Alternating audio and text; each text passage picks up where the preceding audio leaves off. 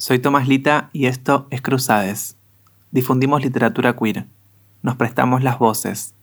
Te leemos al oído.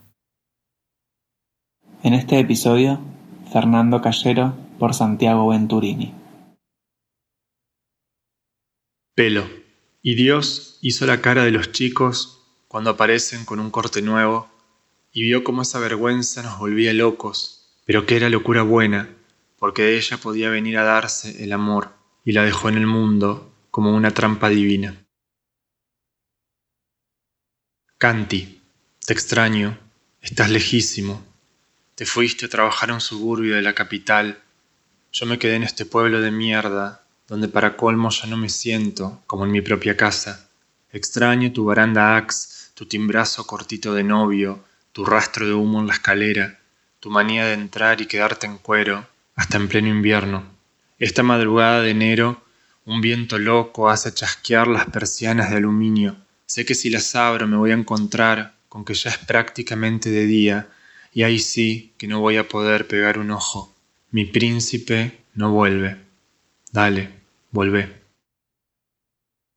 Cuento. Se bajó del cole en cualquier parte. Empezó a caminar ciego entre la gente y los autos hasta llegar al parque. Pensó en sentarse, pero siguió.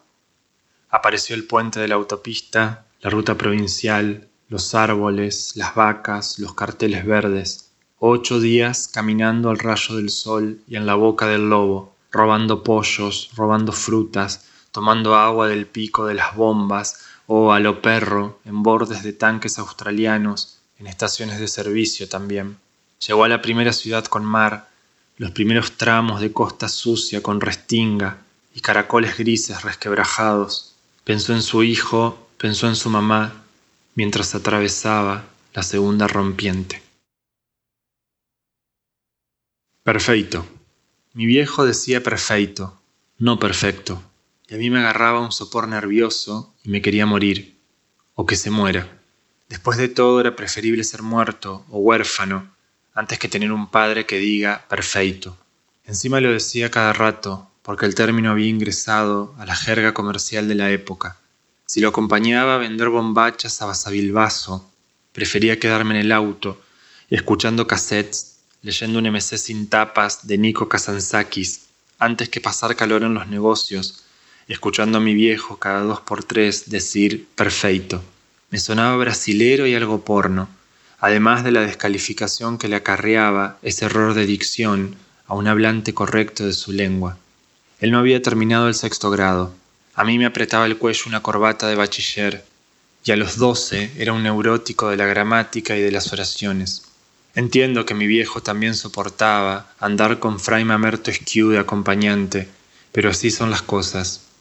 Mi historia, un viaje en break con el mate estrellándose contra los vidrios del Renault mamá que saca cuentas, papá en su paraíso de laicra y notas de pedido, los hermanitos atrás rogando que los dejen juntar de ese campito un cachorro con sarna.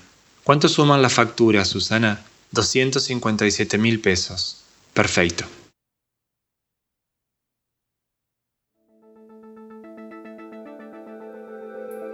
Cruzades. Cruzades. Cruzades. Cruzades.